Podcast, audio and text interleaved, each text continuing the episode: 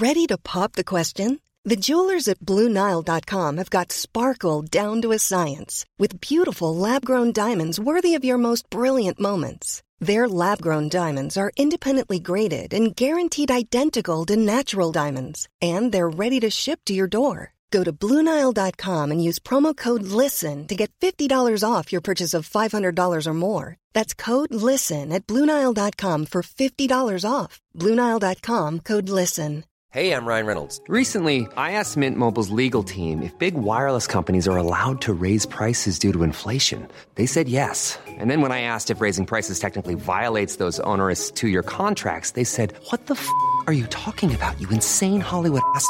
F- So to recap, we're cutting the price of Mint Unlimited from $30 a month to just $15 a month. Give it a try at mintmobile.com slash switch. $45 upfront for three months plus taxes and fees. Promo for new customers for limited time. Unlimited more than 40 gigabytes per month. Slows. Full terms at mintmobile.com. Hello, I'm Danny Kelly, and welcome to another edition of Talksport's My Sporting Life. On this show, I'm joined by a man who has competed as a sportsman in three different fields. Most notably, it has to be said, of course, in the game of cricket. Adam Hollioake enjoyed a long career in county cricket with Surrey, becoming one of the most successful first class captains in the history of the game by leading the county to nine domestic trophies in seven years. He also starred for England in both Test and One Day cricket, and in 2003, he was named one of the Wisden Cricketers of the Year. And since retiring from the game, he's gone on to compete in both professional boxing and in the mixed martial arts arena. His life has been a mixture of sporting triumph and personal tragedy, and latterly, some business upsets as well. It's an amazing story. This is My Sporting Life with Adam Hollioake. Adam John Hollioake, born the 5th of September 1971 in Melbourne, Australia. Um, I think you grew up um, in, in, a, in a, a former mining town of Ballarat. Tell us about growing up, Adam. Yeah, well, I had a, um, a, a funny growing up. I um, I was all over the place. Uh, I, I mean, most notably, Ballarat was probably the only place that I stayed in for longer than six months. But we were um, basically nomadic, and my parents travelled around in a caravan all around Europe, and eventually ended up in back in Ballarat when I was about ten. Sorry, sorry. Uh, was there w- when you say you hang on, you, you can't just uh, uh, tease us like that. What, what were your parents doing? I mean, how did how did they sustain themselves? What were they doing in a caravan in Europe? Well, my dad's um, uh, he's a he's an engineer, and his job takes him all around the world. Um, he's been pretty successful in that, and and he had some long service leave, and he just took off in a caravan around Europe. And Where he did had you go, Adam? Traveling bug. I think we were, you know, I mean, I was two at the time, Mhm. so uh, apparently. We um we went all through Spain and I think we did the whole lot. Um, you know, Italy, the whole. You know, I hear my parents talking about it a lot. Um, obviously, I can't remember from from that age. My sort of first memories are in Ballarat, actually. So Uh-huh. um, that's probably where that. Um, Te- well, tell us tell us about Ballarat then. Yeah, well, Ballarat's a um, it's a small mining town. It's um, you know, it's pretty um, a bit of a country town. It's it's just at about an hour and a half, two hours outside Melbourne. And um, I went to school there. Uh, my parents were again were travelling, and, and they decided that it was time for me to uh, settle down and, and try and get some sort of education. So I went to a boarding school there in Ballarat um, at the age of, of 10, and uh, I was a little bit bit younger than what you're supposed to be, but my parents were sort of keen on me getting a good education, and um, yeah, I uh, ended up in this um, small country town, and then from there went went to England, but obviously. Um, Coming from a place like Ballarat to, to London was a huge culture change. I mean, let me just uh, say that the family unit was uh, your dad, John, uh, your mum, uh, Daria, who I think is half Australian, half Indonesian, um, hence your, your handsome looks. Um, and uh, you, you, j- just one brother, Ben, who we'll talk about, of course, a great deal in this programme. Yep, just one brother and a sister. Ah. My sister Ebony. Uh, there we got, we have the, we have the full She's the lineup. quiet achiever. What does she do? Well, she's basically poor girls. Um, led her life um, as a as a kid. She's the youngest of us all. She, she was just dragged around cricket games and rugby games and all sorts of other sport, and she was just the person that just basically just got dragged around. Poor thing. But she's unbelievably the only Hollioake that's been any sort of intellectual. So, um, yeah, she went on to uni and did was pretty successful there.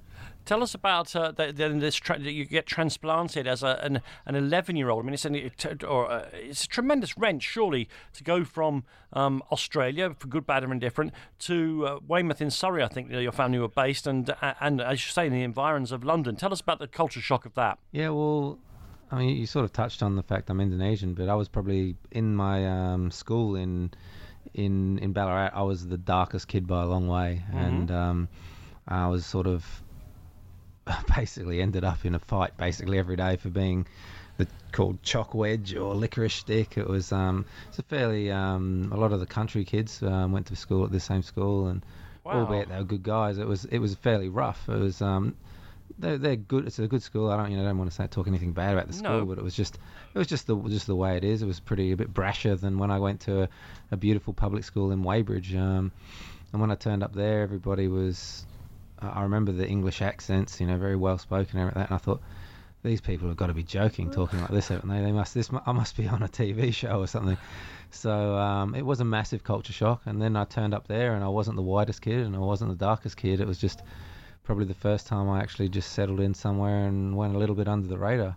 And uh, in all of this, uh, there's a sporting background, I think, in your family, um, and, and you, you were good at, uh, at sports, particularly cricket. I mean, how quickly did you establish yourself as a, as a young, a good young cricketer here in England? Um, I think I pretty much established myself as, uh, you know, I'm, I'm a, a humble guy, as you get to sort of um, hear over this show. I, I established myself in, in every sport when I first went there. I was I was a man child. I just grew up. I was big at the age of 12, and I remember coming there and just being a lot bigger than the other kids. And so every sport I did, I was, um, I think I was just bigger and stronger and developed quicker than, than those kids. So um, cricket was just uh, one of the one of the sports I did, and I wasn't particularly um, you know, better than that than anything else. Uh, but one one thing I do remember about first coming to England, my very first um, game of cricket was a Surrey under 12s trial. I went down to the nets at Guildford, and they they obviously saw that I was big and I could bowl fast, and I went down there, and literally the first kid I bumped into was um, was Mark Butcher. Wow. Uh, he obviously went on to play for England, and I remember this kid. He turned up and he had all the kit. He had, you know, his dad was obviously a professional player and handed him all the stuff down. He had sunglasses, he had everything. And I remember um, it rained, and I um, had never played on a turf pitch before. Um, we've just played on AstroTurf out in Yeah. Australia, and I ran up and couldn't stand up, so I just took my shoes off and bowled barefoot. And um, I just remember he always talks about that to this day, and you know, I wouldn't, I'd bat without gloves on, and he, I was literally like a, a cowboy, and Wow. um, he was this kid. It's just, just from a young age we became best mates, and um, but totally different. He grew up, um, you know, with all the the right stuff and all the gear, and I was, Well, yeah. I had no idea basically. Yeah. Absolutely, and of course, um, we'll we'll uh, get on to you when you get onto your cricket career. Of course, you're now an all-rounder. You could bat, you could bowl, uh, and all the rest of it. Uh, what stage did you decide to take cricket seriously? Um, and why why were you why did you become a professional cricketer if you were so good at other sports? Could you have gone another route? Yeah, I had an option to go uh, plenty of other routes actually. I mean, it it just it was just the timing. It just turned out right. I was rugby was my real love, uh, and boxing as you'll as you'll hear obviously as we go on. Um, my parents have never been keen on the fighting, so um, I just found out I was good at it when I was in Ballarat and I was fighting Yeah. every second day, and I kept. If, I kept if winning, only you could have so it's stayed a like- f- couple more years when you became a man child, then you could have been the best fighter in Ballarat as well. exactly. So um, I just I went down and I joined Woking Amateur Boxing Club when I got there, and I just went went up through the uh, uh, age groups playing rugby. I played South of England rugby and England uh, England junior rugby. So I, What position, Adam? I sort of I started up on the wing and played a bit in fullback and played a bit in the centres. So I had to go everywhere. Um, I used to play county hockey as well. And Wow. I was just big and athletic. So I, I mean, my brother was exactly the same. He um, I think he represented England in about three or four different sports. So he was just uh, very talented. This is um, shocking. We're having to import our sporting talent from Australia. That is just horrible. well, I don't know about that. It was just, um, we didn't really belong anywhere, and that's um, you know actually the first time we actually spent more than 18 months in one place was during those sort of sporting developmental years. So we probably learnt to play. Although uh, you know I, I- I'm and it sounds big-headed, but we were pretty um, naturally gifted sports people. But we actually got taught the finer arts of everything in England. So. Um, yeah, it's a, it's a it's an interesting one. Okay, and well, you- how I became to become a professional cricketer was uh, just I was just as I said minding my own business, doing sport, uh, all my sports, and then one day I had a um, the, the the dormitory master came to me and said Ian Greig wants to come down and talk to you, and I was like, who the hell's Ian Greig? And um, he was obviously the captain of Surrey at the time, and, and he came down and um, he said, right, we want to offer you a, a contract to, to play professional cricket with Surrey, and I was like, firstly, what's a contract, and secondly, what do what do I have to do? So I had no idea. I just wasn't headed in that direction. So, well, uh, um, I said I've got to ask my dad. Surrey County Cricket Club um, has a rich history in the English game. They won seven consecutive championships uh, during the 1950s. What kind of club did you find though when you when you went there as a, a late teenager to start your professional career? Yeah, no, it was uh, you know it's an amazing club. Everybody down there is um, you know so keen for success. Um, and I think that when I first got there, we you know we were just trying too hard. Um, but you know, we had people like Alex Stewart around, uh, who was just just totally um, focused on on us being successful as a club. So I came in as a 16, 17 year old, and uh, I was a bit wide eyed and you know very raw when I first came there. So uh, I just sat back the first few years. I had to do a qualifying period to um, before I was eligible to play in the first team, and kind of just sat back and watched things. And uh, as you probably gathered, I was pretty um, pretty raw kid at that stage. Mm-hmm. So um, just just um, basically tried to stay out of trouble and keep my um, head down and, and just practice and hopefully be ready when I qualified. I mean, you you you talked earlier on about being a fast bowler, um, a quite fast bowler when you first came over, and of course you can also bat. At, at this stage, when you're getting ready to make your debut um, in 1993 um, for Surrey, what, what what did you decide to be? Were you going to be a bowler, a batsman, or were you always going to be an all rounder, Adam? No, mate. I um, funnily enough, I was um, I was a tear away fast bowler. Really? I could I could literally just run up and wang the ball down there. There was not much thought went into it. Uh, as I sort of alluded to earlier, I was a big, strong kid, and mm-hmm. um, that was as much as I had to do to be successful. Obviously, turn professional, you know that that doesn't work. I then had a really bad um, back injury. I had double stress fracture in my back, and um, we didn't pick up on it, and I just carried on trying to play, and basically got to the point where I was told, "You're never going to um, bowl again." So um, by the back specialist in Harley Street, and that uh, you've got a year basically out of the game. Um, so I um, I went and practiced batting. At that stage, I was literally the obligatory number 11 batsman, field at fine leg and bowl fast. And during that time, I went away and worked on batting because I had no other option. I couldn't bowl. Yeah. And sort of turned myself into into a guy who could bat a bit. I was still deemed as a um, you know, a lower order batsman. Probably like I said, I made my debut uh, as a bowler and batted at number seven. And um, and when I got my hundred, uh-huh. I got 100 on debut, hey. so it was like all of a sudden I was like, "Hang on, I might be all right at this." Let so. me just remind people that was early in, in the 1993, uh, sorry, late in the 1993 season in August. Uh, you made your first appearance against Derby, and you're absolutely right. You made 123 batting at seven, um, and uh, that must have opened people's eyes. Well, it opened my eyes. I was like, "Hey, I, I didn't think I was I was capable of this." So um, I'd always been told, you know, it's like one of those things. You know, you always get told, "Oh, you're a fast bowler," and you know, concentrate on that. Um, uh, all of a sudden I scored 100 on debut, and I was like, wow, you know, I might be, I might be okay at this, and and then from then on, I um, I just, well, you know, carried on improving for the first, each year on year. So I was given, I think that just more than anything, it just showed people that once you've done it once, you know, you can do it again. So the club then started taking me seriously as a batsman, and and probably more importantly, I started taking myself seriously as a batsman. And also, you I mean you did. Uh, let's be honest, you you you did become an all rounder because the days of the tearaway fast bowling were obviously behind you. But uh, I don't know how you did it, but you also then you turned yourself into a, how what's the word I'd use? A very handy medium paced bowler. Yeah. Well, yeah. I mean the speed was gone. I mean my back was um, sort of troubled me throughout my. Um,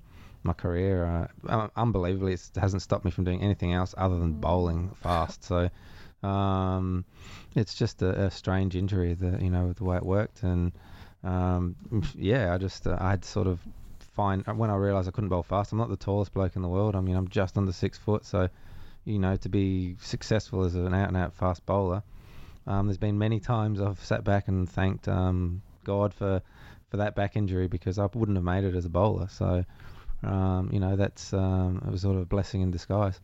I mean, your progress once you got into the uh, the Surrey team was was pretty pretty good in in 1994. You had your first full season. In 1995, um, you won a, your county cap. Also made a very very fast 50 uh, in one day uh, cricket against against Yorkshire. In fact, I think it was um, the fastest we'd ever seen in this country.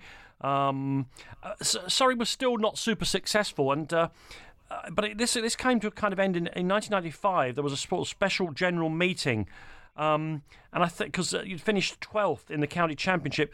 Do you remember that meeting and what, what was said? Because I think it's, it's one of the, the, the seeds get sown for the amazing success that the team and yourself enjoy in subsequent years. No, I don't. I mean, I've read about it. Um, Go on. I mean, to, uh, to set the picture straight, I mean, I'm, I mean, I'm just a dead set getting in trouble every weekend. I was, um, you know, I'd go out and get in punch-ons, and I, I remember one particular night I was out with three of the guys from the from the cricket team, and I got in a massive um, fight in the pub and broke my hand, and I was given warnings by the club, look, you know, fight anymore, and and you know, you're going to have your contract torn up, so.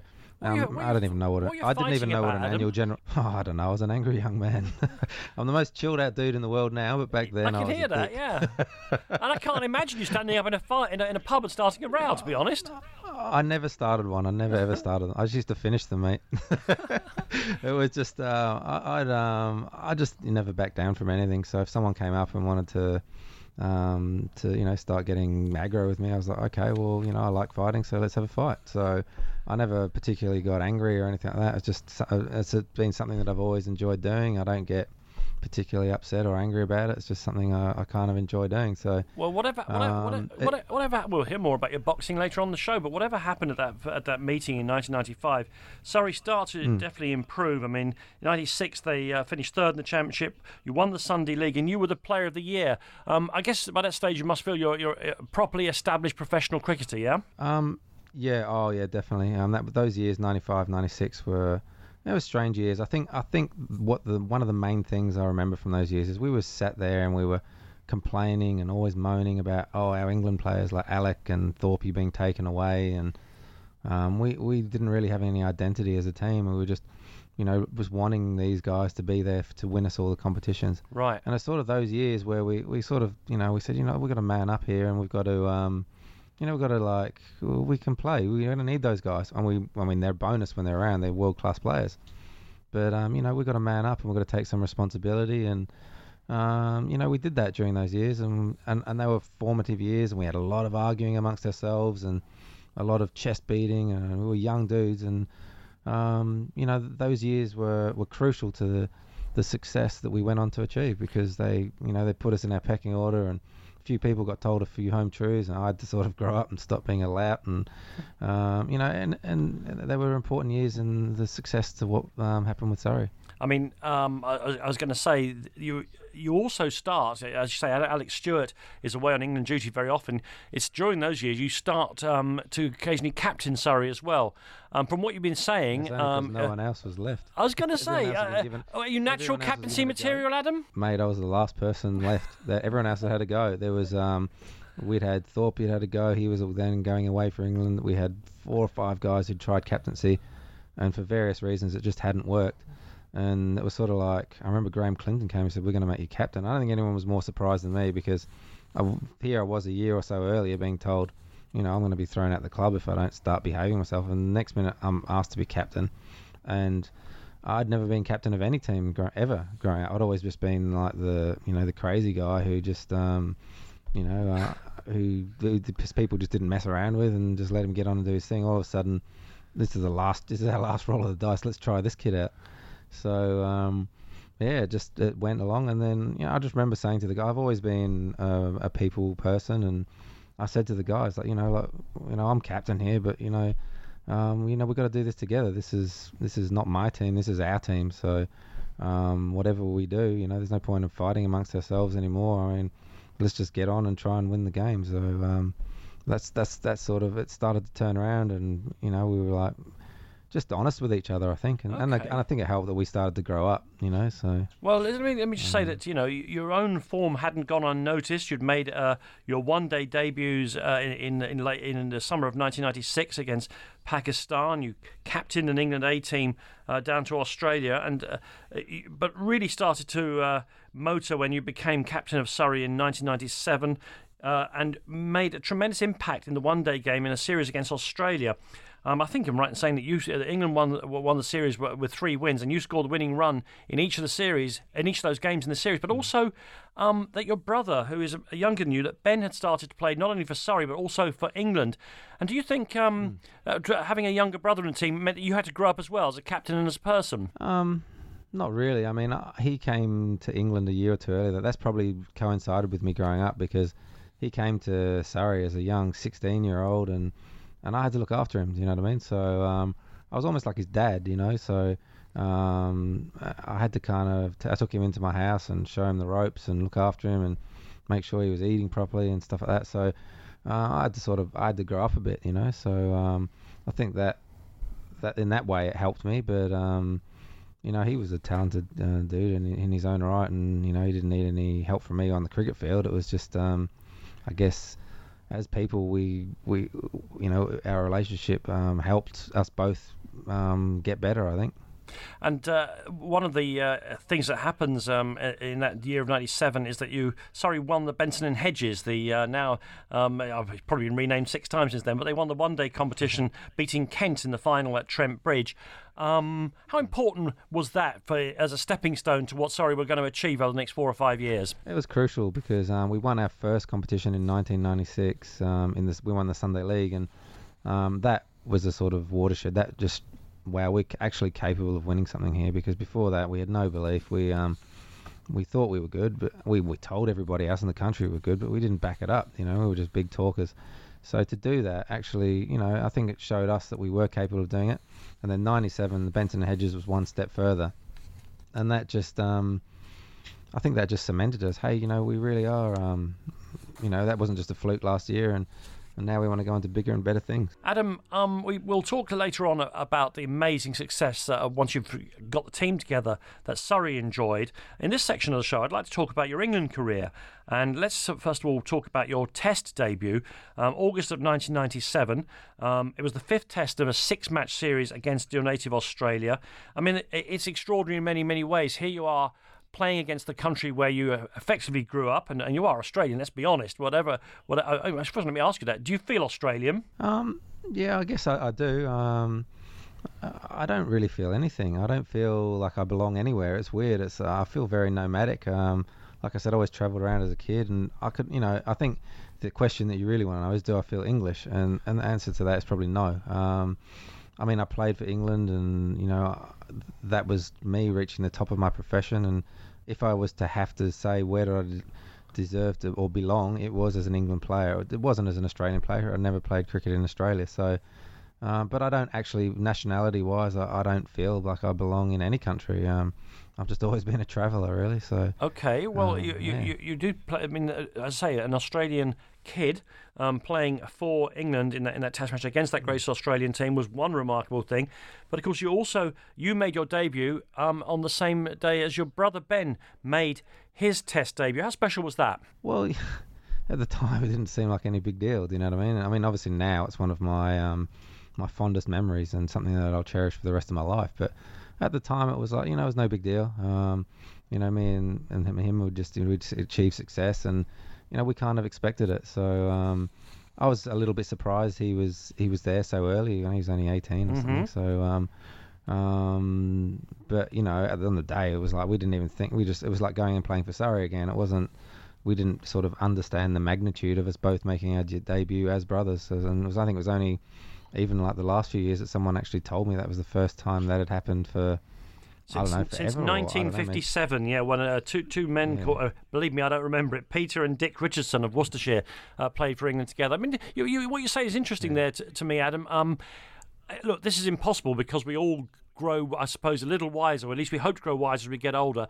But it's given what's what happened subsequently, particularly with your brother. Do you do you wish someone had told you to try and focus more on what was happening in those early days, and not just to kind of expect it because you were both so talented? Um, uh, yeah, yeah. I mean, look, uh, you know, it is what it is. You know, you, you just go along, and at the time, I think you you don't you do take it for granted. I mean, if you'd asked a lot of other guys, um, I think they would have done the same. And yeah, you know, in hindsight, there's a lot of things you'd probably do differently when you look back. But um, you know, we were just, you know, we could understand we were just young kids. I was like 24, he was 18, and um, we were just going along and, and playing games of cricket. Next minute, we're out there playing against. Um, the best side in the world, and it didn't seem like a big deal at the time. But now, when you look back at, you know, it obviously was. So um, it's you know it's hard to sort of think we should have thought differently. I guess. Sure. Uh, well, you uh, you played in both the, the fifth and sixth test. Uh, England lost the fifth uh, and uh, actually won the last one. In that way, that England were always winning the last test when Australia had given us a clattering um, uh, in the in the course of the series. I mean, it, it, it is worth saying, of course, um, that Australian team, and you can tell me the rest of them, contained. Um, Shane Warne, Gillespie, Glenn McGrath, both the Waugh brothers, Mark Taylor, Ricky Ponting. Um, it, it wasn't a fair fight, was it, Adam? Because it, it is arguable that's the greatest cricket team that God has ever put shoes on. Yeah, well, you know, Test cricket isn't a fair fight. You know what I mean? You, you know, uh, I think if you were to ask me, like, if ask anybody, which side would you least like to um, play against, then you'd probably say, you know, the side West Indies side in the 70s and 80s, and, and then that Australian side. And um, but by the on the other side, flip of the coin, it's like, wow, I had the opportunity to play against these guys who are, um, you know, they're going to go down in history. And um, they were great players, and you get a chance to test yourself against these legends of the game. Did you So get? You don't, want to, you don't want to lose in that experience. I mean, and also, you, I mean, they're also fam- famous. They're a group of very hard nuts as well. When you came to the wicket to play in those two tests against Australia, um, did your background i- uh, in Australia, whatever about your own feelings of no- nomadicness and all the rest of it, nomadicness is a word, did they give you plenty of jip, as we say here in England? Oh, absolutely. And I was, you know, I was kind of hoping they did because, you know, I, you know, I felt at that time that I, um, you know, I perform better when when pressured mentally, and I, sometimes I, might, I could be accused of drifting off and lacking focus. But when I was a sledged, I was, you know, sometimes it would help me focus. But I didn't. Re- these guys are not only the best players in the world; their sledging is so good. It's um, it, it's Shane. Wa- I think they'd done research on me, and I was standing there waiting to take guard, and um, I think it was Warney actually said to me, "Hey Oz, um, I wonder if your uncle Rex is watching back in Ballarat." I went, "Man," I turned around, I was like, "Do you know Rex?" and it was like, I thought these guys are, man, these guys are good. They've gone away, they've done their research, and and That's just, um, that, but that's almost they- creepy, though, isn't just it? It was. It was a bit spooky. I was like, hey, don't be bringing my uncle Rex into this, you know. Like, it was, um, yeah, it was, it was good stuff. You know, they came out with some good banter, and they had actually, um, a good friend of mine was on that tour. It was Brendan Julian who played Surrey, and they, um, he'd told them during the one days. He said, hey man, don't don't sledge these this guy. He, you know, he fires up if you if you sledge him. Just keep quiet and don't say anything. And I think by the time the test matches come around, they were they got sick of not saying anything to me, and they couldn't bite their tongue any longer. They were into me before I even taken guard. it, it, it, it sounds remarkable, but not as remarkable in some ways. I mean, uh, we'll come on to what you feel about this, but you, you only played four tests for England in total, which, given your success at Surrey, seems a bit odd to me now. But you, those two tests were against the great Australian team. Then you went to the West Indies um, in, early in 1998. Um, and you played in one of the more remarkable and short, shortest Test matches of all time. That first Test at Kingston. um, did you get? I mean, I remember. It, it, for those who don't remember, the pitch was an absolute disgrace, and uh, um, England were, were in the process of being bowled out for about 15, 1-5, when the umpire said, "No, this isn't suitable." Did you actually get in, Adam? no, I didn't. I didn't get in. It was um, no, it was uh, it was crazy stuff out there. I just remember it being complete turmoil and the ball was, you know, one ball flying at the head, the next ball rolling along the floor, and obviously they had Ambrose and Walsh and pretty um, Yeah, that'd do it. stuff. We had we had Tuffers running around the changing room, crapping himself. So it was like it, it was um, it was bizarre scenes, really. Um, you actually been played in the second Test uh, in Port of Spain, and that was the end of your England Test career, which you know, which um, contrasts with, uh, with with your one-day career. Do you think you had a fair crack of the whip in the longer form of the game, Adam? Um, yeah, I guess. Look, you know, if you look back at the '90s, there was a lot of guys who came in, got given one or two tests, and then flicked. Yeah. Um, so I think I could be with a handful of players who could have and have some sort of argument saying we didn't play. You know what? If they'd given other guys a chance, I might not have even got a chance in the first place. I'm the first to hold my hand up and say my concentration over one day isn't that good, let alone five. So um, for me to play a test match was a big thing. My one of my biggest weakest points is my ability to concentrate over a long period of time. So um, I was always sort, always um, suited to the shorter form of the game, and 2020 would have been perfect for me because um, you know, I'm always there for a good time, not for a long time. So it's test match was always hard for me. I, I will say this: uh, you you got four caps. I work here regularly at Talksport with uh, Ronnie Irani, of course, an exact contemporary of yours around the England scene. He only got three test match caps, but uh, whatever you say about the selectors Oh, and their, him but uh, but but that we we think that's about right. Three for Irani, that's plenty, isn't it? Oh mate, he, he shouldn't have played that many. oh, Ronnie's a legend. Oh, and he's a he's a good guy. He's just one of the guys similar to me. You know, he was.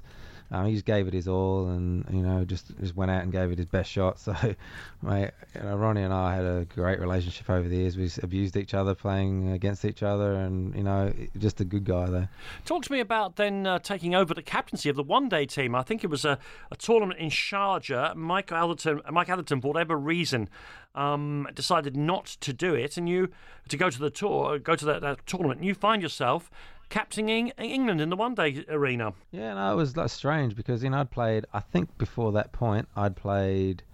I think maybe like uh, the five one-day internationals. A handful, and all yeah. of a sudden, yeah, I'd played five. I think two against Pakistan and three against Australia. So, um, you know, next minute I was asked to be captain. I was like, man, you, you don't turn down the captaincy of your country. You don't you don't do that. Do you know what I mean? I was like, if someone had said to me, do they think it's a good idea? I'd have said, well, no, I want to establish myself a bit more before before I do that. But you know, hey, I'm not going to back away from any challenge. So come on, let's do this. And then we went out there, and then we had half a team, and um, you know, Goughy didn't come, and Athers didn't come, and a few others were like sort of resting up for the West Indies trip.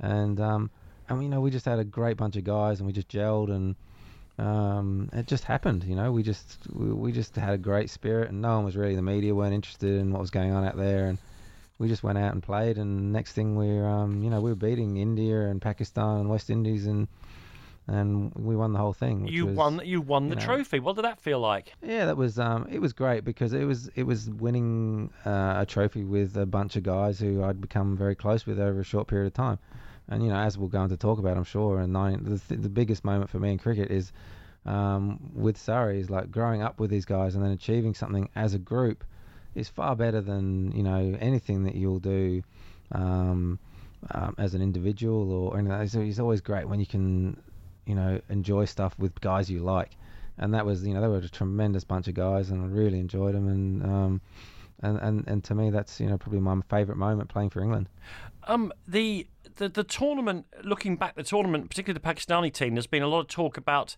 Indeed, there's been investigations into whether or not um, they were trying their hardest. Bookmakers, all the usual things that uh, occasionally blight cricket. Um, were you aware, uh, Adam? What was the atmosphere like around that time in, in, in one day cricket internationally? Were, were were there accusations that, that people were not playing the game straight? yeah no there was there was some sort of talk about it you know we were out there to play the game I'm not like yeah, I just thought I was really good. I kept on bowling straight balls, and these guys kept missing them. it was like, oh, oh, wow, they don't miss those in county cricket. Like, um, I think there was.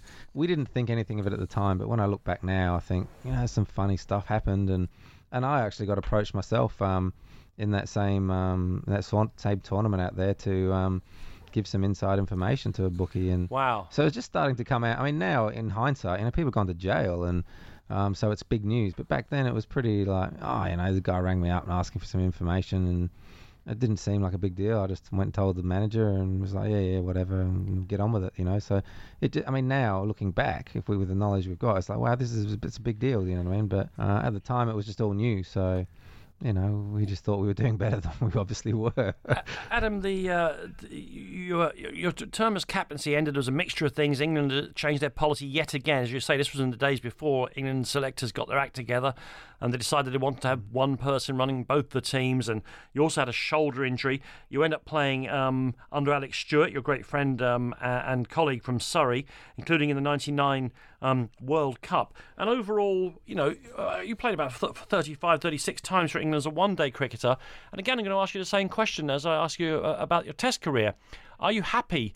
Um, given the amazing things we're going to talk about with Surrey, that you that you that you made the most of your talents in the one-day arena for for England. Um, yes, again, I mean, uh, I think you know, if if someone said to me, should I have played more tests or more one-day internationals, I probably feel, if anything, I might have played a few more one-day internationals. But hey, look, what what are we talking? Like, are we talking another ten or twenty games? I mean, what if I play thirty-five or fifty-five? It, it doesn't matter. Do you know what I mean? It's like, you know, I might have played twenty-five. It, it, the fact is, you know, I know I went out there every time I play and.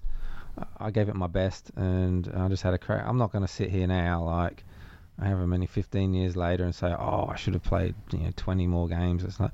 It doesn't matter. It's not about that. It's about the memories. It's about the people. It's about um, you know enjoying the moment. So yeah, yeah, I could have played a few more games. Uh, maybe I could have. Maybe I mean, and there's probably hundreds of other county cricketers out there saying the same thing.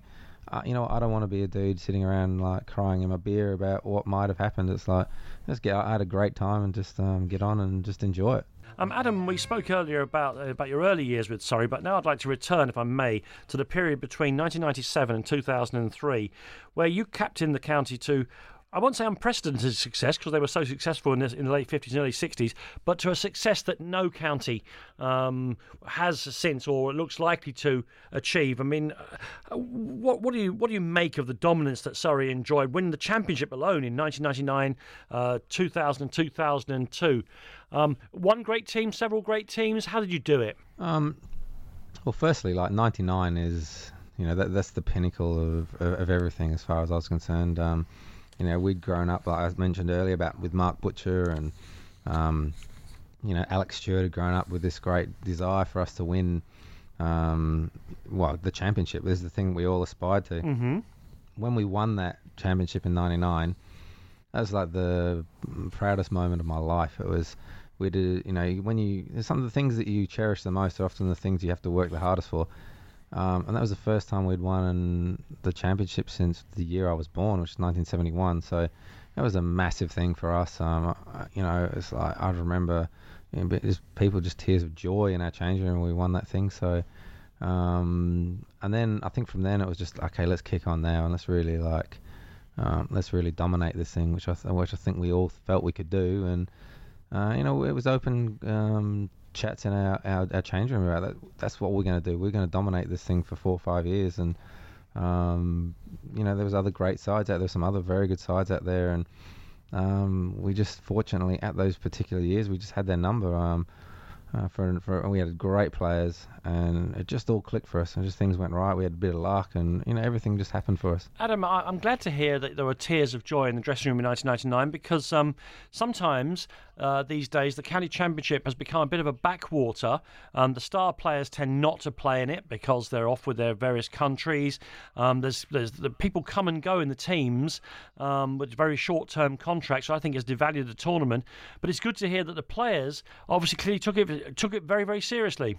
Oh, it was the this it was the the ultimate. You know, that's the you know you think about the the days you play your cricket in in your season. It's 17 uh, four day games there was. Um, so that's a lot of those days. Is you know, and then we had three other one day tournaments, but the amount of days you spent out there striving to win that championship, there's no more money available or anything like that. Or there's certainly, like you've alluded to, winning a Benson and Hedges Trophy is a far bigger occasion and more publicity. So um, it was just a personal thing that we just decided we wanted to do. We wanted to win that championship, and I, I can't comment on like what the championship's like now, but I think a lot of the other sides were the same back then. '99 was two divisions. 2000 was the first year of um, of one division. So um, to win those those two was just um, it was just huge.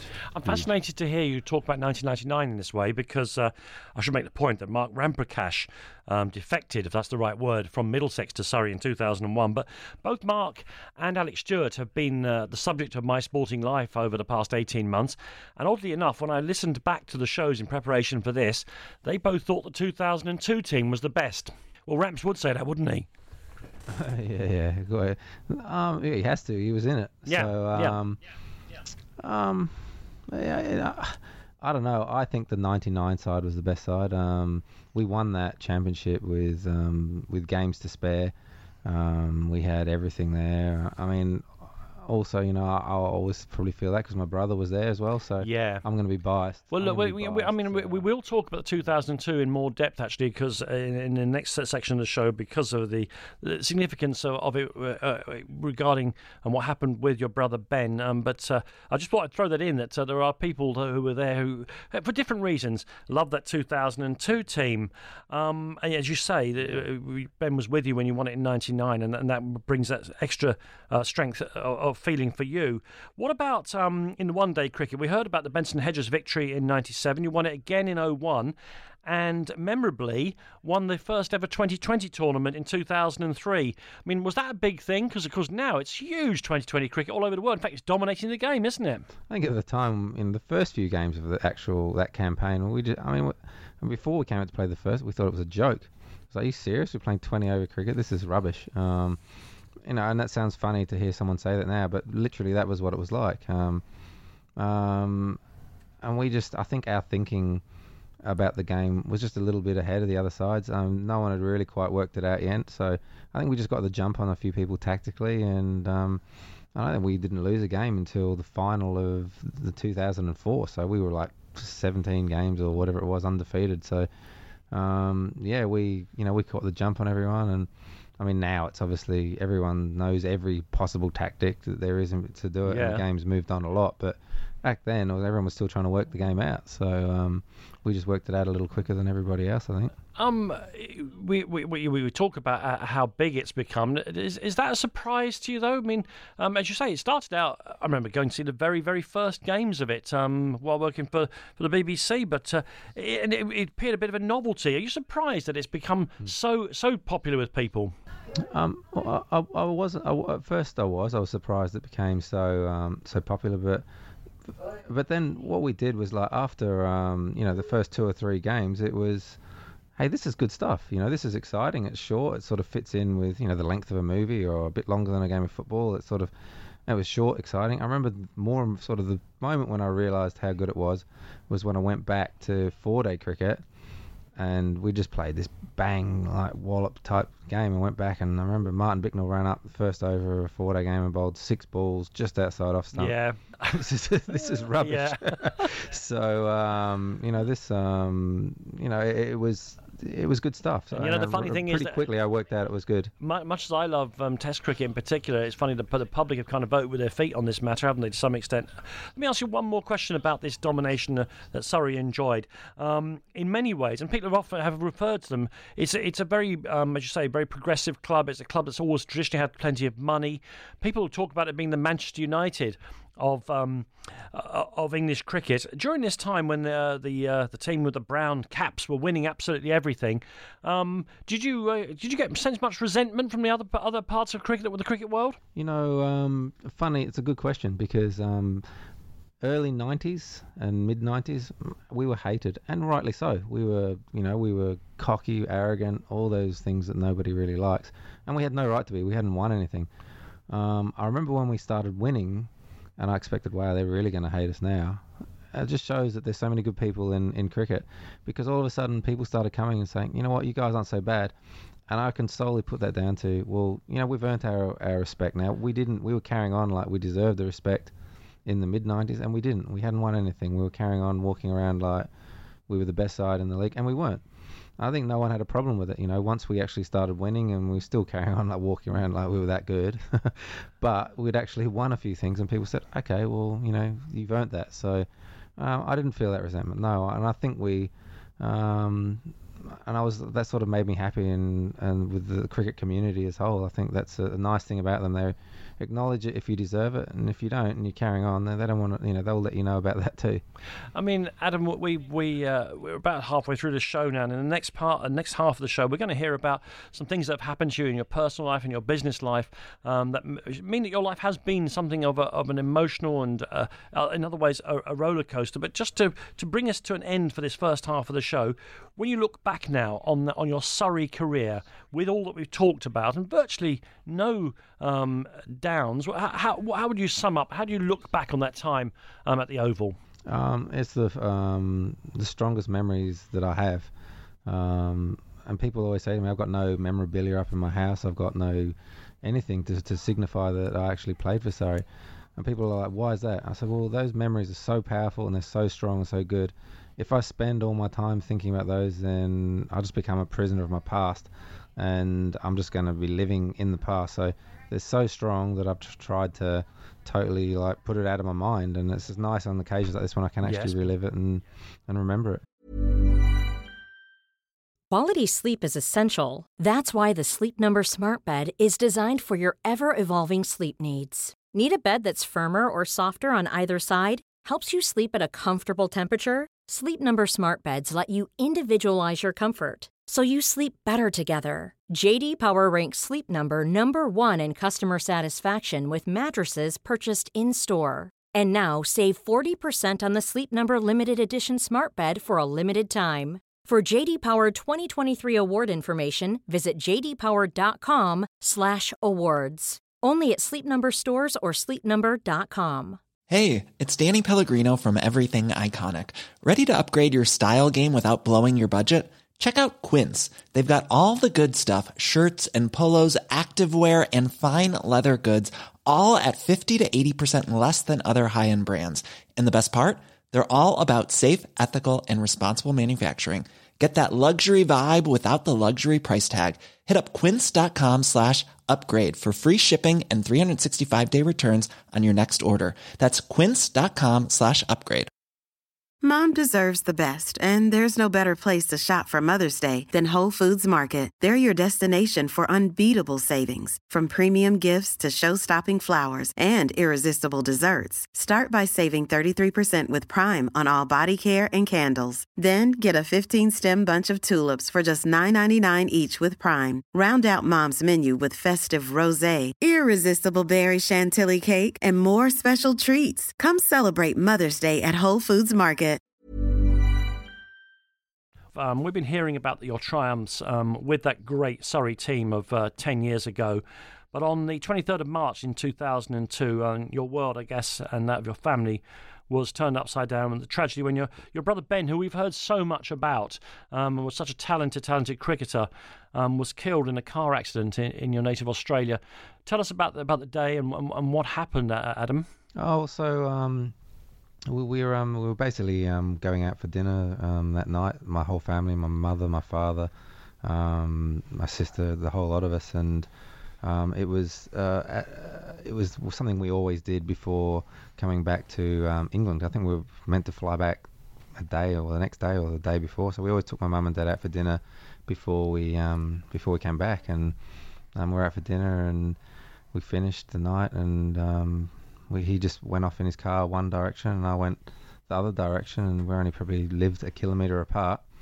And um, and then about uh, 45 minutes later or an hour later, I had a phone call from my father. And I thought, wow, that's strange, you know, because he's ringing my mobile. Mm-hmm. He should be home by now.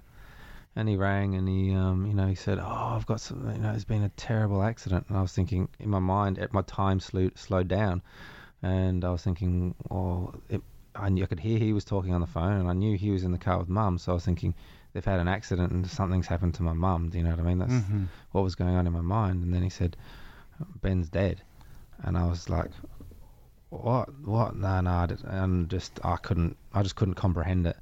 So um, he's like, oh, you know, and just and you know, just time stood still. It was like I just couldn't. I just couldn't grasp what he was telling me. I mean, I take, I take obviously- it. Sorry to interrupt, but I, I, t- I take it that your father was in shock himself because is it strange to ring you up on the phone to say this? Well, the thing was, it was literally, I think, because he thought, I think he thought there was something I could do. Um, I guess at that stage he's in shock, and he rang me up, and there was only like literally a kilometre from where I was. So I guess he wanted me to come down there, or um, I don't know what. I mean, look, I, I, I didn't think clearly for two months, so I can't imagine that he would have been thinking clearly at that particular time. But certainly, like nothing I can do. But um, I guess he wanted me to come down there, so. Um, and we literally, my wife was seven months pregnant at the time, and um, I said, you know, look, you know, Ben's died in a car accident, you know, and she was like, what? Like, um, and we drove down there. It seemed to take about two hours to go, like one kilometre, and I told her she had to drive because I was just, I could just feel I was in no, no state to drive, and we got down there, and um, and they'd already taken him away, and um, and then there was just me, my and my family all there together. It was just, um, just yeah, just just just devastation, just complete devastation, and and you know that was the moment that my my life changed. Really, it was just like well, obviously from that moment it was never going to be the same. I mean, you know, I, I, nothing. I, I I met your brother once on a uh, for several hours when we did a TV show together. Of course, he was so young, um, a very handsome uh, lad, and a brilliant uh, sportsman, and full of full of life and vitality. And as you say, the suddenness of this. When you say your life changed, tell us how it's affected uh, your life, uh, Adam. Oh well, well, it's just uh, to put it in a nutshell. It's like um, it took me a while to work this out, how to move on and how to sort of carry on with life without basically um, just you know just curling up in a ball and dying because it's just what I felt like doing. Um, it was I just said, well, you know, life's just not going to be the same anymore. Life just it's just I've experienced my happiest moment before now, and now that doesn't mean I can't be happy, mm-hmm. but you know I might only ever achieve 95% happiness now from you know. But I've had my happiest moment, and I've got to make do with um, the best with what's going to come in the future, and that's okay. You don't, you know, I've had the happiest moments in my life when he was he was around. So, um, yeah, and you know now it took me five years, uh, you know, really, um, just. Uh, yeah, I, I'm a, you know, I put on a, a brave face when I was playing for Surrey when I came back, and um, you know, my father, you know, I was gonna, I didn't want to come back. I didn't want to play anymore. I just wanted to just, just be left alone, you know. And uh, my dad, who, you know, he's a tough guy. He said, you know, you got to go back. I lost one son. You know, we can't, we can't let this defeat our family. So that was the only thing that sort of really made me go back and, and start playing cricket again. I mean, I, I hope. Um I hope this doesn't sound too crass. I mean, of course, you say Mm. um, your your wife was um, seven months pregnant, and of course, you stayed in Australia for the birth of your first child, Benaya. I mean, what? An, um, I, I don't want to say did did, did what happened to Ben? Did it spoil the, the birth of your first child? But that is a tremendous mix up of emotions all happening at the same time. Um, oh, mate, it was um, uh, it's a blur. Um, and then you know what hasn't really been publicised is that she was born and and there was massive difficulties with the childbirth, and we almost lost her. Uh, she was in intensive care for the first week, so it was like, oh, you know what, you know what, what's going on? Like it's just, I just felt like my world was just, um, the rug had been pulled from under me. It was like this, someone's just like just out here to ruin my life. So uh, there was so many things to going on there, and it was like, um, you know, now I look back on, on, on them and, and, you know, I, I, my daughter, she's beautiful, you know, I, you know, uh, as all my kids are, but, um, I think that time when I do think back on it, I, I think you're probably right. It probably does. Uh, it's not a happy time when I think back and, you know, she's in intensive care. My brother had just died. I mean, how could you, how could you be happy? It wasn't just your, your regulation birth where everyone's no, um, no. partying and celebrating. So I guess it was ruined a little bit, yeah. Uh, you you say your, da- your your dad was instrumental in getting you to come back. Um, you know, a couple of months into the 2002 season here, um, and we'll talk about the cricket in just a second. What was it like when you came back to England and back to the Surrey dressing room? Given all that had happened, because of course it was enormous news in this country. Yeah, I mean, you know, there was, you know, the, the Surrey guys were, you know, they were they were fantastic. They, um, you know, guys regularly called me up, let me know what was going on, and um, you know, they kept me informed with with how we were going, and you know, uh, they, they, you know, the, some of those guys are they're, they're not my teammates, they're my my family. Do you know what I mean? So. Um, these things can only either bring you closer or push you apart, and some of the guys in those team in that team are, are special human beings, and um, literally they did become family. We became family at that particular moment. So um, yeah, just just just again bizarre um, emotions around that time. I mean, it's interesting um, that you should say that because uh, one of the most influential books to come out of cricket in recent years was Marcus Trescothick's book about how difficult he found the locker room environment of the cr- cricket dressing room. You know, very male. Um, he found he said he found it very hard for anyone to to understand real feelings and all the rest of it because it was all just about the cricket and the, taking the mickey out of each other. But clearly, um, uh, this was not your experience. Oh, look, you know, I, change rooms are made up of com- completely different people. Um, but I did get a lot of comfort from a number of the guys in the team, and um, and you know I'll remember that forever. I'll remember I'll forever till the day I die. I'll never forget those those people that were there for me. I never asked for any help. I never I never cried. I never like cried out for help or anything. But they were there. They were just you know, and they never pushed it upon me. But I just knew they were there. So um, to me, the, the changing room environment is the best moments. Okay. that's the that's what you live for. I mean, uh, if someone says to me, "Do you miss playing cricket?" I'm like, "Nah, not really."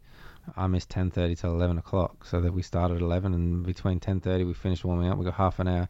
They're the best half an hour every day. We just like walk around, um, just taking the piss out of each other. That's that to me was the highlight of my day. So um, I, I love that. I thrive on that environment. For me, it's great. And I, and I mean, again, I'm not a psychologist. I've got no pretense to being a psychologist. Um, so I don't know whether it was because of what happened to, to Ben, in spite of what happened to Ben, and or neither of those. But you actually were in brilliant form when you came back, and you, you scored lots and lots of runs, including your your first double hundred. Yeah, I, I, yeah. Again, I, I mean, I've spoken to people, psychologists since, and what have you, and they say that it's not uncommon for uh, that sort of thing to happen. It was, you know, it was the best form I ever was in in my life, and I think it was because um, I didn't care. I really did not care. It was I went out there and it was like, you know what? I had no fear of getting out. I had no fear of failure because well, what can be worse than losing your your brother? Or um, so I just went out and just just played. And I was like, if I got out, I got out. But inevitably, I didn't because I wasn't worried about it, which is one of the Of biggest limiting factors on sports people. So uh, if you could bottle that that frame of mind up and and take it around with you, you would. But you, I wouldn't wish it on anybody. So uh, yeah. And uh, last question uh, uh, about this, if I may, Adam, and uh, because I'm, I'm interested because of the situation I've never had to deal with. Um, I'm I'm sure you think about your brother every day and many times every day, but uh, the uh, it took you five years to come to terms with it. Um, how have your feelings about all of what happened changed? Do you think, or have they changed you? Um, well, I think what changed is uh, for five years I was like, I'm fine, I'm fine, I'm just dealing with it. You know what I mean? But every time I thought of my brother, I thought of the half an hour of him dying, and I thought I've lost him, and I thought of going forward in life without him. Um, and probably five years ago, because it's been ten years now, I um, just one day I was just like, you know what? I started laughing about the things that we did do, and I wasn't focusing on that half hour when we lost him and going forward without him. I just literally looked back and enjoyed the times that we did have together. And um, once I did that, that really changed, uh, enabled me uh, to just sort of get on and um, enjoy my life. And then the times when I did think about him, I had a big smile on my face because I laughed about the amazing things that we did do together. So um, yeah, that was probably I don't know what triggered it or or how it happened. If I did, I'd be a millionaire because I'd be able to write a book about it. But just something happened, and one day it was just different. Adam, um, after winning the title again for the third time with Surrey in 2002, um, and making yourself the most successful captain in English cricket by a, by a million miles, I guess to say, um, for, for, and, for, and for a quarter of a century, you gave up the captaincy in 2003. Why did you decide to do that? Um, oh, between, I guess we've never really talked about this before, and sort of never at the time. We just you know, we pl- we towed the party line with um, with the media and stuff like that. But uh, I, I wasn't happy with the way I was I was leading the team. Um, I wasn't happy with my attitude. Um, I was pretty much um, wasn't putting the work in in training. I was just going out playing. I felt I was setting a bad example to the young players who then came on and thought you saw me just I'd go out and drinking and then come out the next day and play and I was leading a pretty um, carefree life and I didn't feel I was the best person to, to be leading the side and um, and I thought it was best that I could still impart my influence on a new captain and, and try and whoever they chose to be captain to just try and help them um, blend in for that next year. I mean, uh, obvious question: the drinking and the uh, the not quite uh, training at, at, to- at, you know the very top of your game. Um, is this is this because you're trying to deal with what happened to your brother? Um, I, yeah, I would say it's definitely a result of that because um, I wasn't like that before. Um, so it'd be a massive coincidence. It was pretty much a, like I was. I'd decided in my mind that I was just going to try and live every moment that I had and just give it, have give it my best. So when I went out a night time, I went out and I gave it my best. It was like I had fun. I was just doing what I want. I was like, you know, I was in my mind. I was thinking I could die at any moment. I mean, because when it happens to someone so close to you, I guess you feel quite fallible yourself. So Wow. um, yeah, I was um, I was just go out there just just living pretty reckless and and sometimes I wouldn't even warm up for games, and that was just a really bad example. I mean, there's more to being a professional sportsman than just turning up and and playing the games. And you know, although we were being successful, I think 2003 was our most successful season ever um, in terms of games won, etc. It was like I knew it was a bad example that I was setting, and um, Okay. and I had to get out of there. Yeah, as you say, they finished third in the in the championship. Uh, sorry, and you won the first 2020, which we already talked about. And the following year, in 2004, you also finished third. Um, at the end of that season, and you're not an old man, you decide to retire completely. Why did you do that? Um, I, was still trying to deal with with my brother dying. Um, you know, I, I've sort of always towed the party line, and I've always um, said, "Oh no, I'm fine. I'm dealing with it, and I've just got to get on with it." And so told everybody what they wanted to hear. But you know, my life, it was I wasn't enjoying it. Um, I knew that my family was my parents and my sister were battling back in Australia emotionally, and um, I decided I wanted to come back and be with them. And uh, you know, I was 32. I was probably in the peak of my career at that particular time. I was playing the best cricket I'd ever played.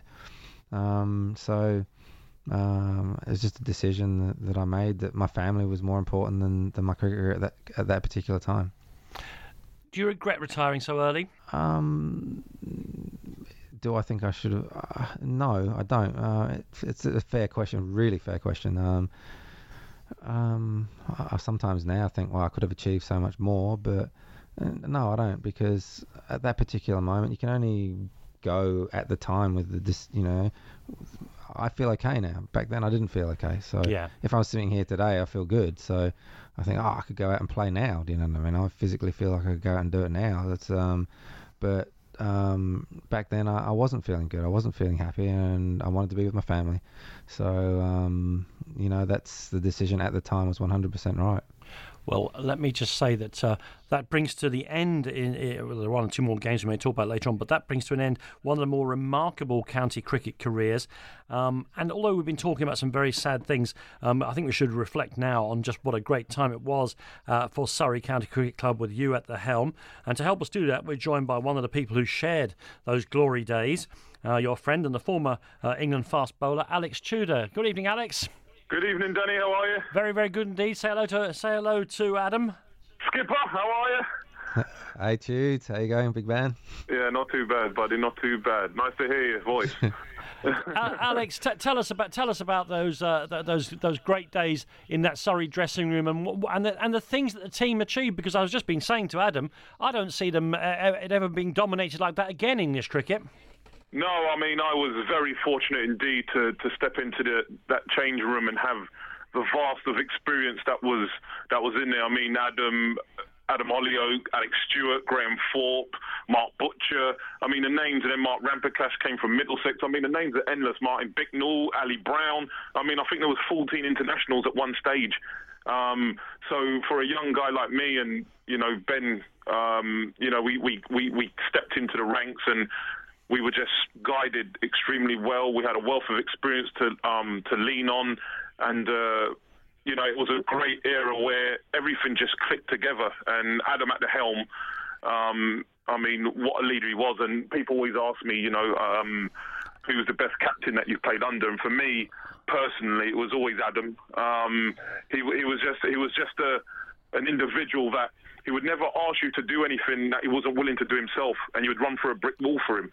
Um, and it was just phenomenal how he was able to deal with the personalities for one that was in a change room because you know there's some definite personalities in the in the change Well, room. well, uh, Alex, he's a personality himself. How did he go about doing that? Um, well, you know, um, Adam, uh, as people would know, he's a he's a very strong individual, and he, he- he's, he's certainly an individual that you wouldn't want to mess with. And when Adam spoke, you certainly listened. And uh, as I said, he led from the front. And if he wanted something doing, he generally did it himself. But then he would ask on other people to, to go with him, um, and we we certainly did that. And the era we had there, well, you know, we won three championships in the Sunday League, the first 2020, and it was just unbelievable to be a part of that. And it was a great time for Surrey County Cricket Club. Now, I, must say, and I'm happy to take views from either of you on this. Um, I work here at Talksport with Darren Gough, um, and uh, he said that uh, there was an incident between the two of you. It was only horseplay. Um, is it is this right? Uh, uh, that Adam has actually knocked you out, Alex, or is that just something that Gough has made up? No, no, no. It's um, it, it does it does get um, sort of as you can imagine, Danny. It, the, the truth does sometimes get in the way of a good story. Right. Um, basi- basi- It does get talked up. Yeah, it does get It's- talked up and uh, people talk about it. Yeah, in- see, it- Adam Adam did put me on the floor. Um, basically, um, Adam, as we all know, he loves his boxing and Yeah. he's now into his, his mixed martial arts. And um, in the winter, I myself and Ben used to go with Adam, and we used to go and train and do our boxing. So. You know, I we were. I was okay. I wasn't no, you know, I was no David Haye or anything like that. But I was okay, and and, and He was it good, man. rain- He had some talent. I was all right, and Adam and Adam, um, it was raining, and uh, we went down into the gym, and we had a little bit of a spar. Uh, Keith Medlycott, Alec Stewart um, were also there, and we did a little bit. But I was the only one where Adam said, "Right, we'll we'll do headshots as well." The Oh. others were. Uh, the others were a little bit like pansies, and they were like, "No, no, Yeah, a just bit body gun shots." shy. Yeah, little bit gun shy. So The other, the other, the other guys would be always like saying, "Oh, we'll spar," but they could hit me, but I would never be able to hit them back. Yeah, so correct, it turned correct. into like a bit of a firing line. But Tudes was had the ability, and and he was a big dude as well. So it was like, okay, well, and we'd actually he hasn't. What he's failed to tell you is we we went and did a, a boxing session where he forgot a mouth guard. Um, so I couldn't hit him in the head in one earlier, and he actually gave me a bit of a lesson. He schooled me a bit, and he dined out. He dined out on it for a little Oh, while. yeah, he would, he would, yeah. out. So, um, and then I think I might have been a little bit more enthusiastic when we got back the um, the second time for the rematch, Yeah. and um, and uh, it wasn't meant to go the way it went, but basically I just landed a good right shot on that, It that was- chin of his, and It was. I actually And- thought I slipped, Danny. It was. It was one of those weird ones. I've never. I've never. I never been knocked out ever, and it was one of those ones I thought I actually slipped. But then as I got up, I thought, yeah, I don't feel too good. I'm Uh, a little bit groggy. I've got to, and, I got um, to tell you now, Alex. The, the way the way Gough tells it now, Oh. you were unconscious before you hit the floor. Yeah, no, no, yeah. I'm sure. Yeah, I'm Gough- sure Darren will exaggerate it. Yeah, there's no surprise there. As I said, as that's I why he said, works on radio. Yeah. I've always said, look, He if talks the there's- if- story up. All the guys that talk it up, I've always said, listen, you know, I've got a pair of gloves and all that. If we want to have a try and have a little, have a little mix around, I'm, I'm up for it. But they never, they never do want to do it. So uh, there you go. Alex, I, I, I, funny sorry, thing Adam. was, fun, yeah. funny funny thing was when we used to go out, um, and when I was playing ring, we used to um, people came up and started pestering me when I was um, playing for England. We used to tell them that Tudes was my bodyguard. So um, yeah, people used to we used to like he's obviously a massive guy. Tudes, he's six foot six, big boy. So Yeah, I wouldn't um, fight him. people used to come up, yeah. So um, people were. People used to run away when they thought, "Oh, I'm not going to mess with Adam. He's got his bodyguard with him." Alex, it's been a, ple- a pleasure. Sorry, uh, yeah, an absolute pleasure to hear from you. Uh, Could you could you just sum up then what you think, in all seriousness, apart apart from the occasional black eye, um, what what you think the contribution um, that Adam Hollioake made to that historic Surrey team was? Oh, absolutely monumental, Danny. I mean, it went through a long time without winning. A, you know, Alec Stewart debuted in '81 or whatever it was, never won a, a championship, and then some young guys, and, and then Adam came along at the helm, and then all of a sudden, you know, two in a row, and we won three out of, in four years, and it was just great what he did. There was a lot of, you know, international players going off, and then he had a lot of uh, stuff to deal with, you know, other personnel's coming in. So for him to be able to handle that, and it's for me, the arguably the biggest club in county cricket, and and, and he held it, and he dealt with it also well. And you've got a lot of um, committee members, and you know, he he spoke from the heart. He never dodged any questions. He told it how it was. Um, certain people might not have liked that, but we as players. Um, loved it. We loved the honesty, and we're forever grateful for what he's given our club. And uh, we hope that uh, maybe Graeme Smith may be able to do the same in, in years to come. We, we shall see, Alex. Absolutely brilliant talk to you, and thank you very much for giving us some insight into the way um, Adam Hollioake helped transform Surrey. Thanks very much, Danny, and uh, have Cheers, a have a cheers, good rest cheers. of your show. No problem, Skipper. Take I'll, care. I'll pay. I'll pay you later for that, Tudes. Thank you. Mate. Take care, buddy. Um, when most cricketers retire from the sport, they tend to spend their time playing golf or propping up um, the lounge bar of a, of a nice uh, nice hostelry somewhere in the counties. Um, in recent times, you've been doing exactly the opposite. I mean, we heard from Alex too that you're pretty handy with your fists, but you've been doing. And let's be fair, you're not a you're not a teenager anymore. You've been doing both boxing and mixed martial arts. How on earth did you get involved in those? Yeah, well, it's a, it's, it's a. I mean, it sounds very strange to people who don't know me. Um, obviously, people have seen me out there with my cricket whites on, and you know, captaining England and speaking all nicely. But um, I actually like grew up, like I told you earlier, like in Ballarat, and I was fighting every day there. Um, and then when I came to England, I actually went down and I used to sneak out of boarding school to um, to go to Woking Amateur Boxing Club, and um, I just developed a love for the game back then, and um, I've sort of carried that on throughout my whole um, career. I'd always during the off season, I'd always box and train, and it was only when I um, uh, got here onto the Gold Coast that I went down to the um, to the Matrix Boxing Gym here, and I went down and, and bumped into Stephen Ng, and um, and we developed a very close friendship. And he, um, I was having some weight issues. I'd broken my ankle. I'd discovered red wine, and with red wine goes food. I'd stacked on heaps of weight, and I went down there, and I was actually doing Brazilian Jiu-Jitsu, Right. which is basically a form of wrestling. And um, he came in one day to. I turned up to the wrong class, and it was the mixed martial arts class.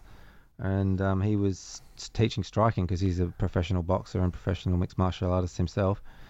And um, the next thing he was um, he was helping me get some weight off, and and um, one day one of the guys didn't turn up, so I'm sparring, and um, he just threw me in there, and I went pretty well. And he was like, "Wow, you know, you go all right. Have you um, he organised a celebrity fight for me out here." Uh-huh. and um, I, I had that, and um, basically I was probably yeah, I did fairly well in that. And then um, this the he said, "Have you ever considered fighting professionally? Because I think you can you can do it." So um, the situation arose that um, I had an opportunity to take a professional fight, and uh, I, I took that fight and, and won by TKO. Um, and the next minute I was being offered to fight because jiu-jitsu is probably one of the foundations of mixed martial arts Yeah. and with my boxing. So um, next minute I was fighting in mixed martial arts and uh, as well. So um, and it sort of coincided with um, a few financial woes and Yeah, well, we- um, we'll talk that, about- that, that, We talk about. We're going to talk later in the show about um, about the f- financial things that have happened to you, and uh, and so you know, people might say you're doing this uh, for the money. You're doing it because you've got to make a living. I understand that, but this is a real professional boxing, proper uh, mixed martial arts in one of those um, wiry cages and all the rest of it. We're going to hear from your coach Stephen in just a second. I'm going to ask you a pretty straightforward question here, Adam, because you've been describing yourself. For those of us, you know, I- I'm a big chap and all the rest of it, but I I, I, I would never want to be fighting anybody ever in my life that I can remember. Um, uh, but I mean, straightforward question: Do you, you you just like fighting, don't you? I, I- without trying to sound like a thug, because I'm not. No, no, no, no, no, no. Is it- is I, I, do. I, I love. I love the art of um, of combat. I do. I, I love it. I think I love competing. If we played table tennis, I will battle. I, I have no shame in saying that I'm very competitive. But nobody's going to bash you around the head when you're playing table tennis. That's the difference, isn't it? That's that's true.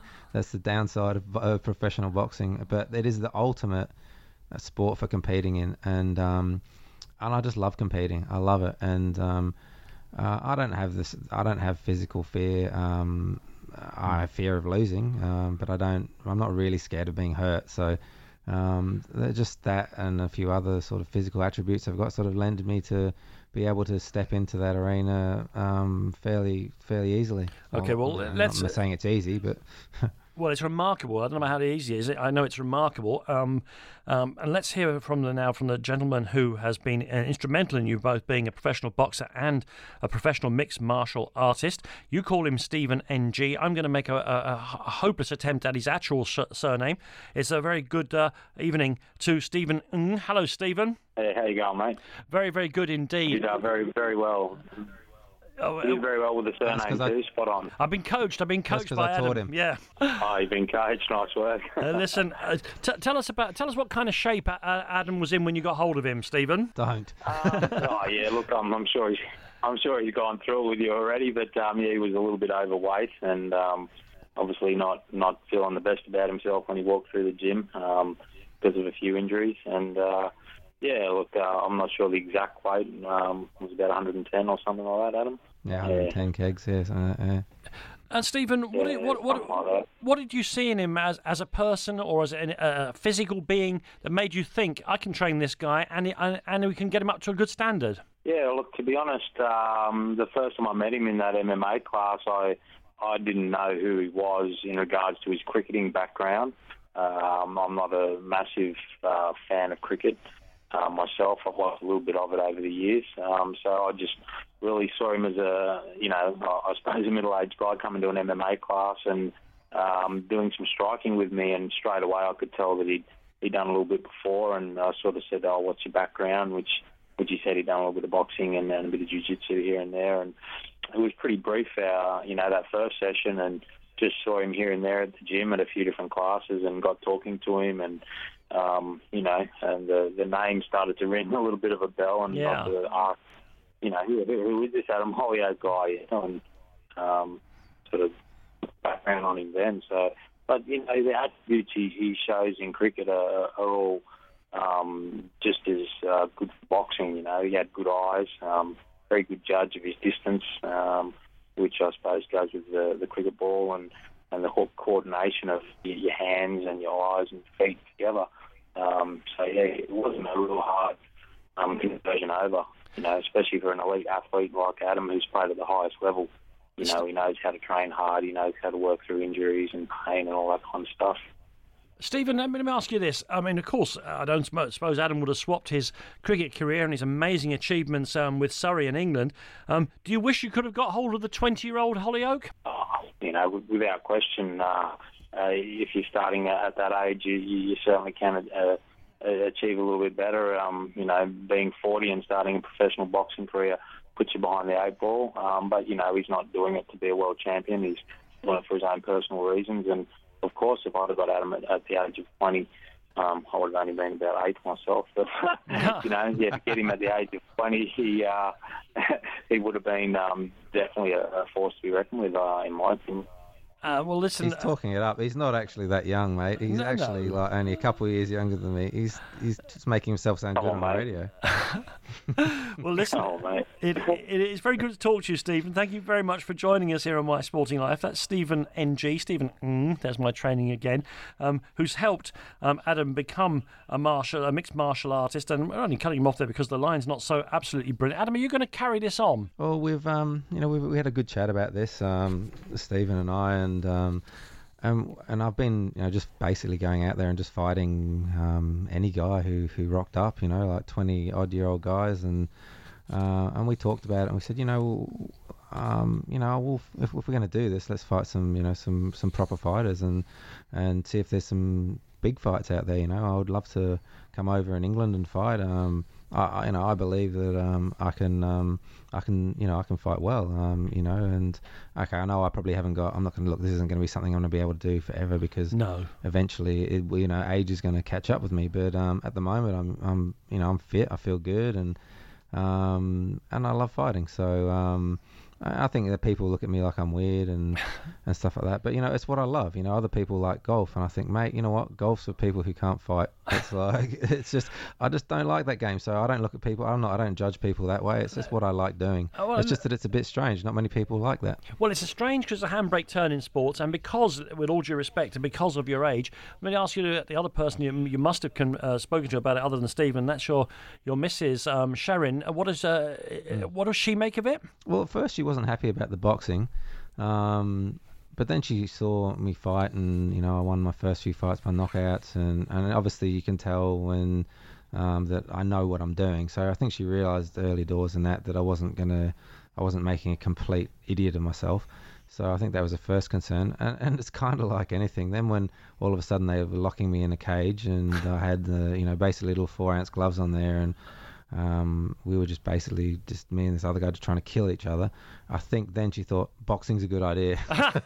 so she she doesn't like the cage fighting. She really doesn't, and um, you know, but. Um, she she's actually quite. I think she thinks now the boxing is, is, is good because you know, she sees that I know what I'm doing and, and she's comfortable with that. She, I don't think she's ever gonna um, get over the cage fighting thing, but she's also you know she's a beautiful woman. She um, you know, she says, you know, she always said like she married me because I'm a free spirit, and she said if she cages me, then, you know, no pun intended, but if she cages me, that's not, um, you know, she'd be doing a disservice to me because she knows I'm just a free spirit, so she doesn't try and do that. One of the reasons, I guess, that you've had to uh, have a handbrake turn is that there's been a, a very pub- highly publicised financial and business interests of yours have gone very, very badly wrong, ending up with you in court to being declared bankrupt with reported debts of 14 million pounds. What? What? I mean, as a property empire, as I understand it, or a property business, what's what went wrong, Adam? Oh, the whole lot. Um, well, it was actually a very successful business. Um, um, me and my father and my brother set it up back in um, 1999, and obviously to have um, got ourselves into debt so large, um, you know, that shows the the scope of how large the um, company was and how well it was Mhm. doing. Um, um, it just, I think it was a, a mixture of um, business naivety uh, on my behalf. Um, and also um, just the timing with the GFC. It, you know, there was, we were, you know, there were bigger people than us went down. You know, Lehman Brothers and I think Lady Gaga went down. It was like I think, you know, there was much bigger people than us that got caught up in that. So. Um, yeah, I mean, there, I mean, in the media, I mean, they, they would try and talk it up and say there was court battles. I, I never ever once tried to fight any of those things. It was, it was just, um, it was just unfortunate that the GFC caught us out, and um, Sorry, what do you mean the GFC, the, the global financial That- that crash? the Is that it? Yeah. Okay, right. yeah, I think uh, that's obviously that's what they refer to it as Yeah. over here. Sorry, I didn't, you know, I forget that we're over there. So, um, yeah, that that global financial crash, it just and it caught a lot of people out. Just, um, you know, for us, it just uh, it was appalling timing. We had five developments which were just finishing. We were literally months away from finishing, so our borrowing was at its highest as the development was, and the and uh, and the financial crisis came, and um, uh, the next minute the banks were asking us to put more money in, um, which we did, and then you know, as as I'm sure you guys are all aware, with these things they come down like a deck of cards. So Yeah. um, which is exactly what uh, which happened with us. It was, um, and you know, at the time it was quite, you know, it was really disturbing because it was the first thing I've ever been involved in which um, hasn't been successful.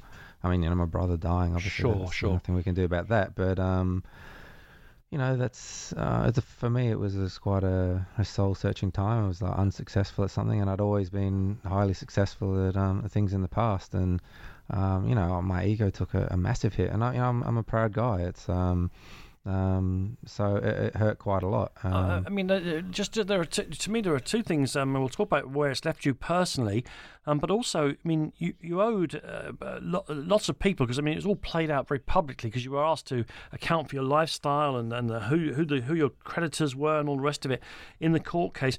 And it turned out that people like Alec Stewart, you know, I know you is a friend and long-time colleague of yours, um, has lost a load of money in it. Um, it must be very hard to deal with this personally, isn't it? Oh, mate, massive. I mean, these guys, a lot of, basically everybody who invested was a close friend of mine, apart from one person, and he was um, the individual who sort of um, pursued this. Um, and those guys had all made money over the years. Mhm. And, um, so it was, I think it was probably easier for them to, to stomach.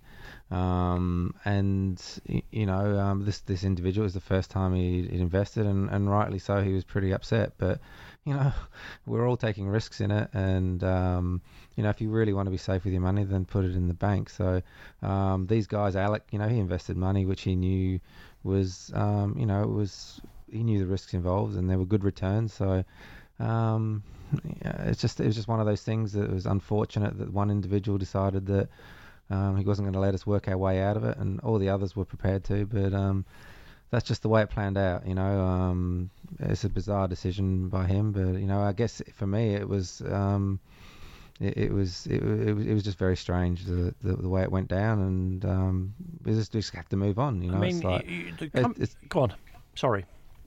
it's it's it's you know it's uh, it's just given all the- any like life is um, you know full of highs and lows and the only way to when you get in a low is look at it as an opportunity to come back I've come back every time like every time I've been down I always come back so Well- uh, I'm, I'm looking forward to the, the opportunity to to um, to fight back I, I love a fight I love a scrap as I've alluded to earlier Mhm. so this to me it's just it's a fantastic opportunity to get myself back on my feet and try and and repay those people who've stuck by me Well, the company was liquidated in September 2010. As you say, there's been a court case since. I mean, your own personal circumstances, I think, have changed dramatically. I, I presume you were living um, a reasonably high life, um, uh, as befits a successful businessman, and I don't suppose things are the same now. It's funny you should say that. That's the thing that people presume. I mean, look, we were very, very wealthy. Um, we were, you know, very successful. But just because of that, doesn't I wasn't getting around in private jets.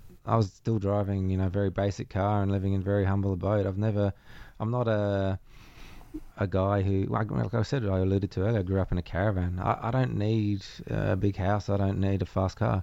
Um, I don't, I don't, I don't have desires. I'm fortunate that I don't have desires for those things. Do, I mean, would I prefer it than not have it? Absolutely, but it does not. It doesn't. It's not the thing which makes me tick. It's challenges. It's um, charity. It's um, it's competing. Which that's the things which really get me excited. If someone took those away from me, I may as well die. Um, but money, money, like seriously, my car goes, I reckon, about 20 or 30 k's an hour slower. Um, my house is a little bit smaller. My kids, they love me. My wife loves me. It's, everything's good. It's like, in, in, in everything's in perspective. I mean, after losing my brother, this is this is nothing. It really is. I must. Um, you may, I laughed out loud when I was doing uh, what, what laughingly passes for research for this program. There's a quote attributed to you about your present predicament um, and your relationship with Sharon, your wife, who you referred to there. And this is what you're supposed to have said: When we married, I was captain of England, good-looking, plenty of money, not a care in the world. Now she's married to a fat old guy, not good-looking anymore, and no money. Wow. she she's obviously a very patient woman, Adam. Oh, you know, she loves me for other reasons. it's um, it's um, you know, they grabbed hold of that. The media like to grab hold Yeah, it of was fun, um, isn't it? quotes and make they make like to make out I'm curled up crying in the corner, like in in the gutter or something like that. No. like- and you know that's their job, uh, and I'm I'm happy f- I'm happy for that to go on because you know just watch the space. You know I'll come back. Well, It's, I mean, let's be um, fair. You've also, in the middle of all of this, and we'll talk more about your family life in a second. Of course, uh, uh, as well as all of the, the property business, you've also been doing work in the media. Um, you've invented shows for Australian television. You've appeared on uh, on on loads of other things as well. Is that, is that a part of your life that you still enjoy? Um, yeah, no, I, I invented, I, I, um, I created a show out here called Australia's Greatest Athlete, which was, um, you know, highly successful and ran for three se- seasons out here. Um, uh, that was fun. It was just, you know, just a little something which I did on the side from property. It was never really um, a major um, thing for me. It was No. just a, a little sort of project on the side. Um, and there's a few other little things here and there which I've got into, and um, you know they've fallen by the wayside now. At the moment, I'm just enjoying fighting. I'm enjoying competing. I'm enjoying doing. I do charity work. Tell tell us, Um, tell us uh, if you can, uh, pretty briefly about your charity work. Yeah, well, there's um, I've got um, two days which are on here. One's a golf day and the other one's a cricket day, and they run annually. And it's to support a charity out here called Paradise Kids, which are very similar to the charity that I had running in England called uh, my Ben Hollioake Fund, which was um, which was a charity which we did over over there to raise money for kids with terminal illness there. And, and if, if uh, is there any uh, website or anything where people can go and see what you're doing? Um, yeah, well, one's called um, cricketchallenge.com, um, .au, and the other one's called battleofthestars.com.au. So uh, they're, they're um, just they're, they're just two days which I run out here, and they give money to a charity called Paradise Kids, which Okay. is a local kids charity. Thank you for that. That's okay. We've gone, we've come full circle now. Um, you've mentioned Sharon. You've got three kids. Um, you live on the Gold, Gold Coast of Australia, which, if I just looking at the uh, the tourist brochures, um, looks pretty beautiful. Tell us uh, uh, where you are now in your life, Adam, um, uh, currently, and if you like to as well, look look forward a bit for us. What do you what do you hope for for the future for you and your family? Um, I think the first thing I hope for is just that we- that we remain healthy, and you know, I think when you've been through circumstances like I've experienced, like losing my best friend uh, in a car accident, and then my brother in a car accident, I think the simple things you just you just don't take them for granted anymore.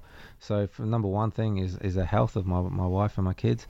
Um, and my friends, you know, I've made some dear friends out of this who've stood by me through some really hard times. Um, so number one thing is for them to stay healthy, and then number two is to start, you know, um, rebuilding um, eh, my my my life. Um, start rebuilding uh, financially. That is, I mean, financially, Yeah. it's.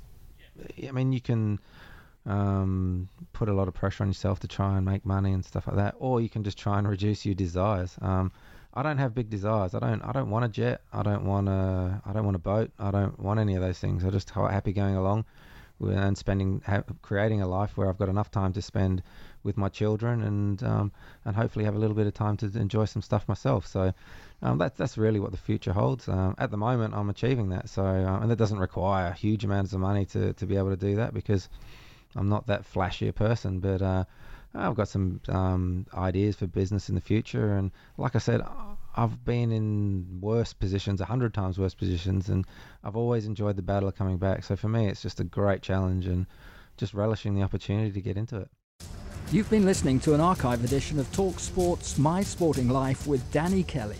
Thanks for listening, and make sure you subscribe on Apple Podcasts, Acast, and Spotify for more top Talk Sport content.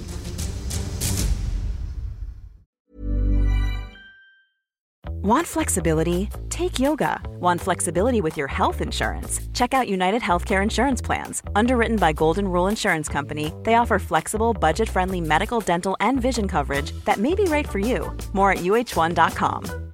Imagine the softest sheets you've ever felt. Now imagine them getting even softer over time. That's what you'll feel with Boll and Branch's organic cotton sheets. In a recent customer survey, 96% replied that Boll and Branch sheets get softer with every wash. Start getting your best night's sleep in these sheets that get softer and softer for years to come. Try their sheets with a 30-night guarantee. Plus, get 15% off your first order at bollandbranch.com. Code BUTTERY. Exclusions apply. See site for details.